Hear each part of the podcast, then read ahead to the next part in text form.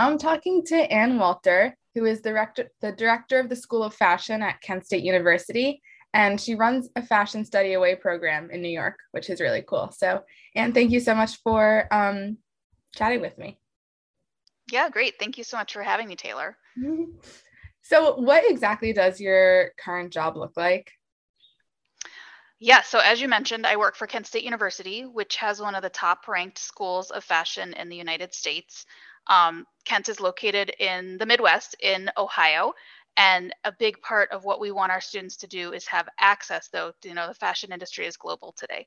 So, as a requirement of graduation, all students have to do a study away or a study abroad program experience. Um, so, one of our biggest programs. Oh, no, oh, sorry. That's really cool that it's a requirement. Yes, yes, okay. it's a requirement for merchandising and design students. Okay. So I, I oversee our program location here in New York City. So um, we're a Kent State University campus. Um, we have full semester programs fall, spring, and summer for students. We have students from Kent, but we also have students come in from other universities who are maybe interested in fashion, but their school doesn't have a program, or if they have a program, they don't have the space in New York. So we have guest students come in and study with us as well. Okay. So you you kind of like manage all of that? Yes, I oversee our campus, our students, our instructors, our staff. I work really closely with our main campus on different projects. I'm the um, co-chair of our diversity, equity, and anti-racism committee, so I do a lot of work with my colleagues on main campus. I travel back and forth to Ohio, um, and then we work we do a lot of work here in this program with industry and fashion school alumni because we're obviously we're located right in the heart of the garment district in new york city so we have a lot of access to our own alumni and the fashion industry as well. Really cool. So it's, it's kind of cool how you've like merged education and fashion. How did you kind of get there? Like I, I know you said before we were talking that you were interested in fashion really and you were working there for 20 years like how did that kind of blend with this education side? Um, yeah so i spent the f- first 20 years of my career working in fashion. I graduated from fashion school uh, with a degree in design and i worked in fashion at a ton of different companies mostly mass or large retailers american brands. I was an assistant designer. I worked my way up the ladder um, I was at Liz Claiborne. I was at Old Navy for a very long time, at Justice, at Walmart, at Sears, at Bonobos, uh, lots of different companies. And but I always loved mentoring people and and kind of guiding people. And then I had the opportunity to start part-time teaching about 12 years ago, which I just loved. And I used to just teach in the evenings after I worked full-time in and um, fashion. And then, long story short, I started teaching more when a company I worked for had closed. I got my master's degree. I taught a little more, and then um, the position here opened up where I was already working, and, and they asked me to just help out for a little while. A little while turned into a couple semesters. It turned into coming on board full time. So now I've been in higher education um, for four years full time running this program here in New York. So it's it's a great blend to me of like the two things I love, education and fashion. Yeah, and you said you were doing fashion design at all those places? Yes. That is so cool. I'm definitely not the best at fashion design, although I did take a fashion design class um, at Tulane, which was super fun. Um, but that is so cool because I'm definitely probably better at like the more businessy side of it. So that's really cool that you are fashion designer. Thank um, you. But like, it's definitely my dream to work in the fashion in- industry. Like, so I was wondering what that was kind of like. Um, I think oh, that's a, such a broad question. I think what's interesting is I'll just take off, uh, go off of what you just said. I think a lot of people think, well, I'm not a designer, so I'm not creative, or I'm not really like that's not for me. I think one of the things about fashion that's amazing is you can be really creative even in the scope of a marketing job or a buying job or a planning mm-hmm. job because I define creativity as thinking outside the box and getting people to do things or, or coming up with new ideas, which could have to do with sewing or sketching a dress, but it also could be, hey, I want to try this new way to do marketing on social media because I know everyone's talking about, you know, the metaverse now. So what if we do this and let's start a Discord channel for our brand or what have you. So I think there's so many different jobs within fashion and maybe you're great at Excel and you want to be sitting in front of a computer all day doing, you know, charts and costing fabric in different places, but you could be totally hands-on with product all day long even though you have a marketing or a merchandising degree. I think there's a lot of opportunity, but what's the day-to-day like? I think the day-to-day in fashion in New York City where I spent the majority of my career is is fast-paced, it's intense, it's high pressure, but you know, I found it incredibly rewarding, especially when I was a young adult in my 20s. It was just exciting and and it was all the things you wanted. It was glamorous. I used to travel a lot. I used to, you know, stay in amazing hotels and and fly around the world. And and for me, I loved that that part mm-hmm. of it. That's the part I still miss. so you don't do so much of that anymore now working. Well, working in education, we don't have that glamorous yeah. travel budget that we, we had in the fashion industry, but it's rewarding in a different way. Yes. Okay. So kind of positive positives and negatives. For sure. Just like at any job. Do you have any like funny stories, whether it's from your current job or from back in the day when you were jet setting around the world? um, hmm. Or like a, a biggest fail or yeah, I would say it's kind of a funny story, but it goes back to I think understanding how to interview for a job. When I was in my 20s, I interviewed at the time at Abercrombie and Fitch. So this was when Abercrombie was different than it is now. It was super super preppy, and they had a very narrow aesthetic. Um, but I went to the job interview and which their campus is in Ohio and it's like a campus and everyone's walking around and riding scooters and I happened to be wearing like a black t-shirt so it, his, it, historically, because Abercrombie didn't sell black, no one wore black there. It wasn't the culture. So I went to the interview, and even though I think I did a good job at the interview, I wasn't a culture fit. I didn't get the mm-hmm. job, right? Because I hadn't done my homework in advance. And when I think about that now, I'm so horrified because it's such a big part of working in fashion. You have to look on brand when you go to somewhere. Now that's not to say you have to look like a clone, but you have to know enough about the company and and you do the research. You look at Free People's employee blog to understand, hey, what do they look like? What's the like aesthetic? And I'm happy to say that I actually interviewed at Abercrombie about six or seven years after that. I wore like a navy puffer vest and mm-hmm. ripped jeans and flip flops, and I did get the job offer because I was I was on brand, even though it felt very strange to me to go to a job interview for a director level position in flip flops. Uh-huh. That was what was right for their culture. So I think you know it was a good lesson to always understand the culture of the company you're interviewing at to understand what they're looking for in terms of you know culture yeah, that's actually so funny that you say that because um, when my mom was kind of just out of college, she also was, you know, looking for jobs like me. And she was also interested in the fashion industry.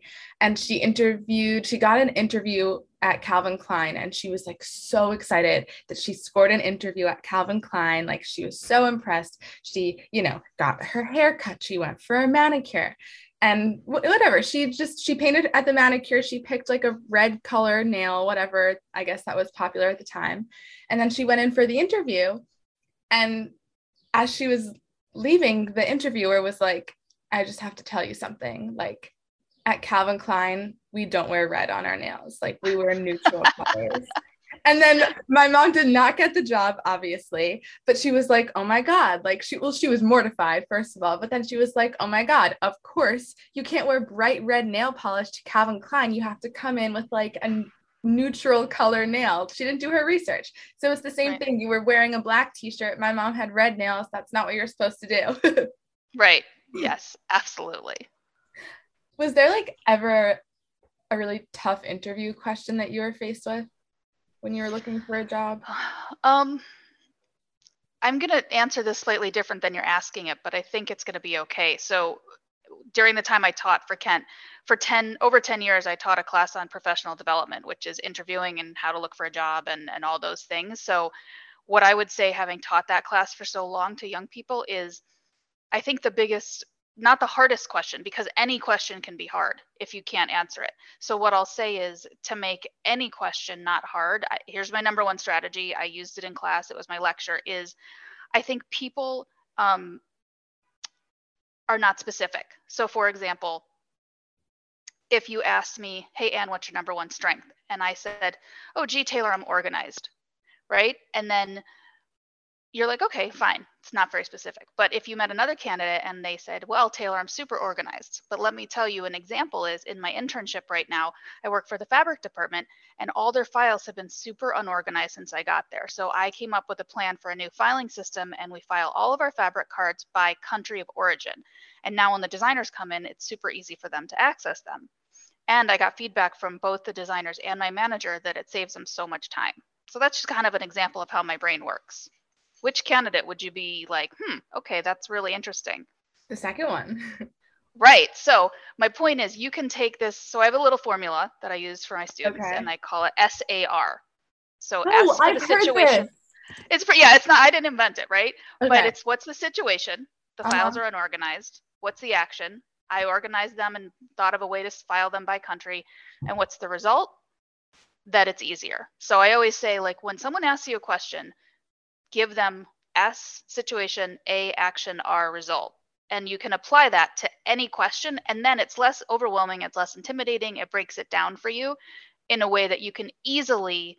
Of course, you want to use examples that really show you in a positive light and your skills or your talents, but it, it really is a nice framework to help you answer questions.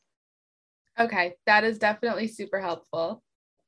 Kind of you know, coming armed, I guess, with these stories and fitting them into this SIR thing, checking off. Yes. That makes so much sense. So, like, do you have any advice for someone who's trying to break into your industry, whether that's fashion or education or both? Uh, I would say, and I, ha- I have this conversation all the time with students, current students, recent students.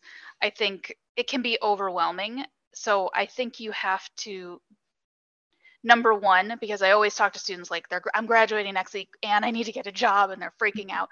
So I always say, listen, you have to, you know, and sometimes they're getting a lot of pressure from their families or their guardians or their adults and themselves about this idea that I must graduate with a job. So I always say, number one, you have to give yourself a break, give yourself a moment of grace. You've probably just achieved this big milestone. You graduated from college. Just say, okay, I may take zero to six months to get a job. That's the reality in today's, you know, job marketplace. So to be realistic, the emo- most people do not graduate and have a job waiting for them. It just isn't that common. Um, the second thing I say is that you also have to have a plan. You can't just sit in your parents' basement and watch Netflix and then wait for that job to drop in your lap, right? There involves some some hustle. So I think you have to give yourself um, you have to give yourself your own homework even though you're done with college. So the homework should fall into a couple categories. One it should be research right? So whether or not you're researching online looking for companies that are hiring or you're researching in person you're you're having coffee with someone you're just reconnecting with people you're out there you're thinking about what you want to do you're doing research. The second thing is you're networking and by network networking, I think can be a scary word for young people because there's this image in your head of I'm going to this event and I'm wearing a name tag that says Taylor and I'm shaking hands with people and I'm wearing a suit. You're networking right now. Now we've met each other, right? If you mm-hmm. say next month, and I graduated and I'm in New York, can we meet for a cup of coffee? Now we know each other. I know you. I know you're a young person looking for a job, that you're interested in marketing.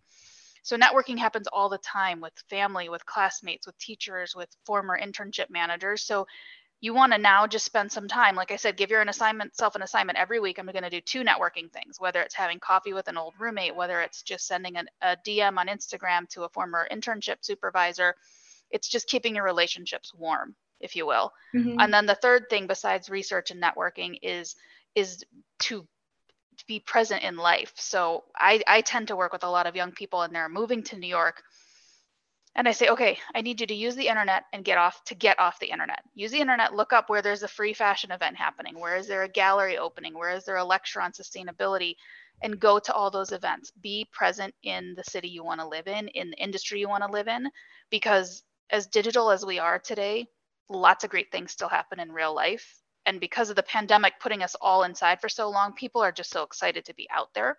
So when you're volunteering at an event or where you're at a gallery, you have the chance to like meet people. But at the same time, you're also picking up on culture because in any arts related industry, creative industry, marketing, whether or not it's fashion or beauty or home, people are paying attention to what's going on in the world. So Maybe you went to see the new exhibit at the Met. Maybe you went to Little Island in New York, the new park on the west side, and you're like, oh my gosh, it was amazing. And then you strike up a conversation with someone about it, and then they their best friend is hiring a entry level social media manager. So I think you have to get out in the world too. So kind of research, networking and getting out in the world are the things that you don't have a job and you're working your part-time job waitressing till you get your dream job. You need to spend 2 hours each week on those three tasks, giving yourself because otherwise you're just going to make some money but you're not going to have invested in, in any of the work to find a job. Does that make sense? Yes, definitely research is good networking it it's all good because you know i'm i'm graduating college in like weeks at this point and yes this is the same conversation i'm having with other people in my life right now. Good that makes me feel better. Um but you know i i'm being patient with myself. I'm i'm networking i'm researching. I mean i definitely have a long way to go but it's it's good to hear that that's kind of what your advice would be. yes, absolutely. And then do you kind of lastly, do you have any advice like for your 22 year old self? I'm 22. um, I think I would probably say the same things I just said to you now, because that's what I tell everyone. I, okay. All of the young people I know when they ask me these similar questions. I think for me personally, I was very shy at 22, and I think if I could tell myself anything now, I'd say that nobody cares. And I don't mean that in a bad way. I just mean I think you're your own worst enemy. I was my own worst enemy. Mm-hmm. Like I don't know if I should say that or is that the right thing to say or and then when I got a full-time job and I was in a job, I was like 22, 23. I was nervous to say something because I'm like I'm the youngest person in the room. I'm the least experienced. I'm a female. Like should I say what I think? And I think I would now tell myself yes because a no one cares. They're not thinking, oh my gosh, that person's young or they're nervous. I also think now, with a little perspective and being older, I am very impressed when young people talk because having taught for many, many years, there's like four students in the class who actually talk to you, who come in now that I'm running a program, come in and say, Hey, Ann, how's it going? I had a question for you.